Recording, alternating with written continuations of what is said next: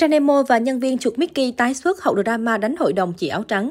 Mới đây, trong ngày khai trương đầu năm mới, Tranemo đã nhận được rất nhiều lời chúc mừng đến từ các nhân viên của mình, trong đó có nam nhân viên tên Quy. Quy chính là người đã cùng một số nhân viên khác tống tóc đánh hội đồng ca, người tự xưng là chị xã hội của Trần My. Thời điểm xảy ra xô xát, Quy mặc áo có họa tiết chuột Mickey, nên dân mạng đặt luôn biệt danh cho Quy là chuột Mickey. Có mặt tại buổi khai trương đầu năm của Tranemo, Quy và người chị chụp hình tạo dáng thân thiết. Trước đó, theo tiết lộ của phía ca thì Quy cùng các nhân viên đã gửi quà cùng thiệp xin lỗi đến ca sau khi đã đánh hội đồng người này. Tuy nhiên, phía ca cho rằng nếu có thiện chí thì nên gặp mặt xin lỗi trực tiếp. Được biết, sự kiện khai trương này thu hút đông đảo sự tò mò của người đi đường, đặc biệt là những người đã biết về lùm xùm trước đó của Tranemo trên mạng xã hội. Một số người còn chủ động đến xem vì nghe đâu đó có những tin đồn được lan truyền trên Internet. Chị Lan, 28 tuổi, quê Vĩnh Long, vừa lên thành phố đã chạy ngang đường Nguyễn Trãi để để hóng xem shop Trang có gì xảy ra không. Chị cho biết hôm qua lướt TikTok thấy có video dọa tạt mắm tôm Trang Nemo nên hôm nay tôi tới coi thử, nhưng có vẻ mọi thứ đều bình thường, chẳng có gì đặc biệt. Trước đó sau những vụ việc xảy ra từ năm cũ sang năm mới thì Trang Nemo đã đăng status cực dài kể lại mọi chuyện, giải bày tâm sự. Theo đó Trang cho biết nhà mình liên tiếp gặp rắc rối trong dịp Tết vừa qua, bị tạt mắm tôm vào 27 Tết và mùng 1 Tết, bị tạt nước và đe dọa khi về quê. Điều này không chỉ khiến mình Trang Nemo lo lắng, suy nghĩ tiêu cực mà còn làm ảnh hưởng đến mọi người xung quanh. Trang cũng tâm sự rằng đang tự hối lỗi với bản thân và những gì Trang làm trước đó với mọi người.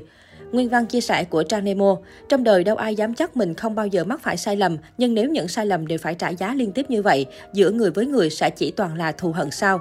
Hôm nay, qua mùng 4 mình mới dám chia sẻ câu chuyện bất đắc dĩ mà gia đình Trang tiếp tục nhận phải trong 3 ngày đầu năm. Mọi người thấy Trang thời gian này vui vẻ, cười nói nhưng thực sự đôi lúc Trang phải cố gồng để suy nghĩ lo lắng tiêu cực ập đến. Nhiều người bảo Trang nên im lặng nhưng mình cứ im lặng mãi thì đồng nghĩa tiếp tay cho hành động này. Sau khi một nhóm người tạt mắm tôm 27 Tết thì hành động này lại tái diễn sau giao thừa.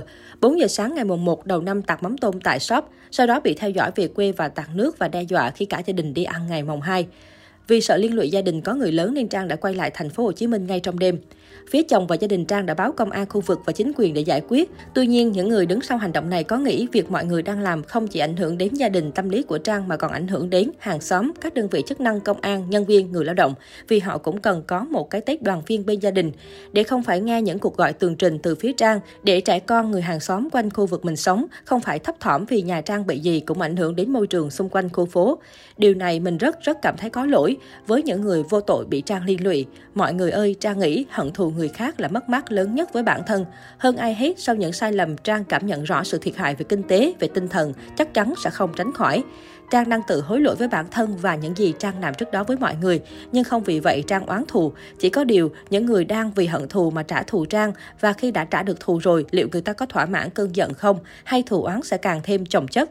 Hiện tại những sự việc liên quan đến Trang Nemo vẫn thu hút sự chú ý quan tâm của cư dân mạng.